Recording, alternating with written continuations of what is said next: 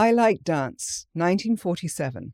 Oil on paperboard, and the size is 61.7 by 61.7 centimeters. There are six dancing figures all around this canvas in different poses. The figures are not realistic, but have elongated limbs that are bent at expressive angles.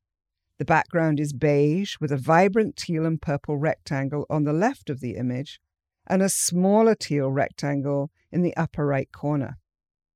The largest figure appears in profile in the mid foreground and has a checkered red and brown head and torso and checkered bright yellow and brown legs. This figure is sitting with legs outstretched.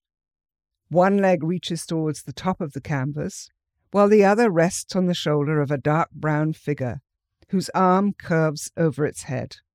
The dark brown figure, with a bright red sash, is cut off at the waist by the bottom of the canvas. Moving counterclockwise round the composition to the right, a pale pink figure outlined in black reaches towards the top of the canvas with straight arms. Its legs stretch down and rest on the outstretched arm of the brown figure with the red sash. A dot on the pink figure's head suggests its eye. The smallest figure at the top of the canvas is bright red, with one arm stretched above its head as it balances on one leg and thrusts the other leg out. The arm stretches back to touch the teal rectangle at the top of the canvas. A black oval sits by the raised leg as if it had just been kicked. Another dancing figure is on the upper left of the canvas. This figure is light blue with a thin black outline. Both arms connect over its head in a circle. One leg stretches down the side of the purple and teal rectangle, where the other sticks out and bends at the knee at an impossible angle.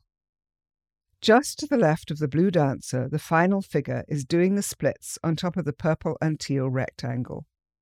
The figure's head leans forward, looking down, and one arm is raised above its head, and the other is bent behind at the elbow. The whole image is playful and lively.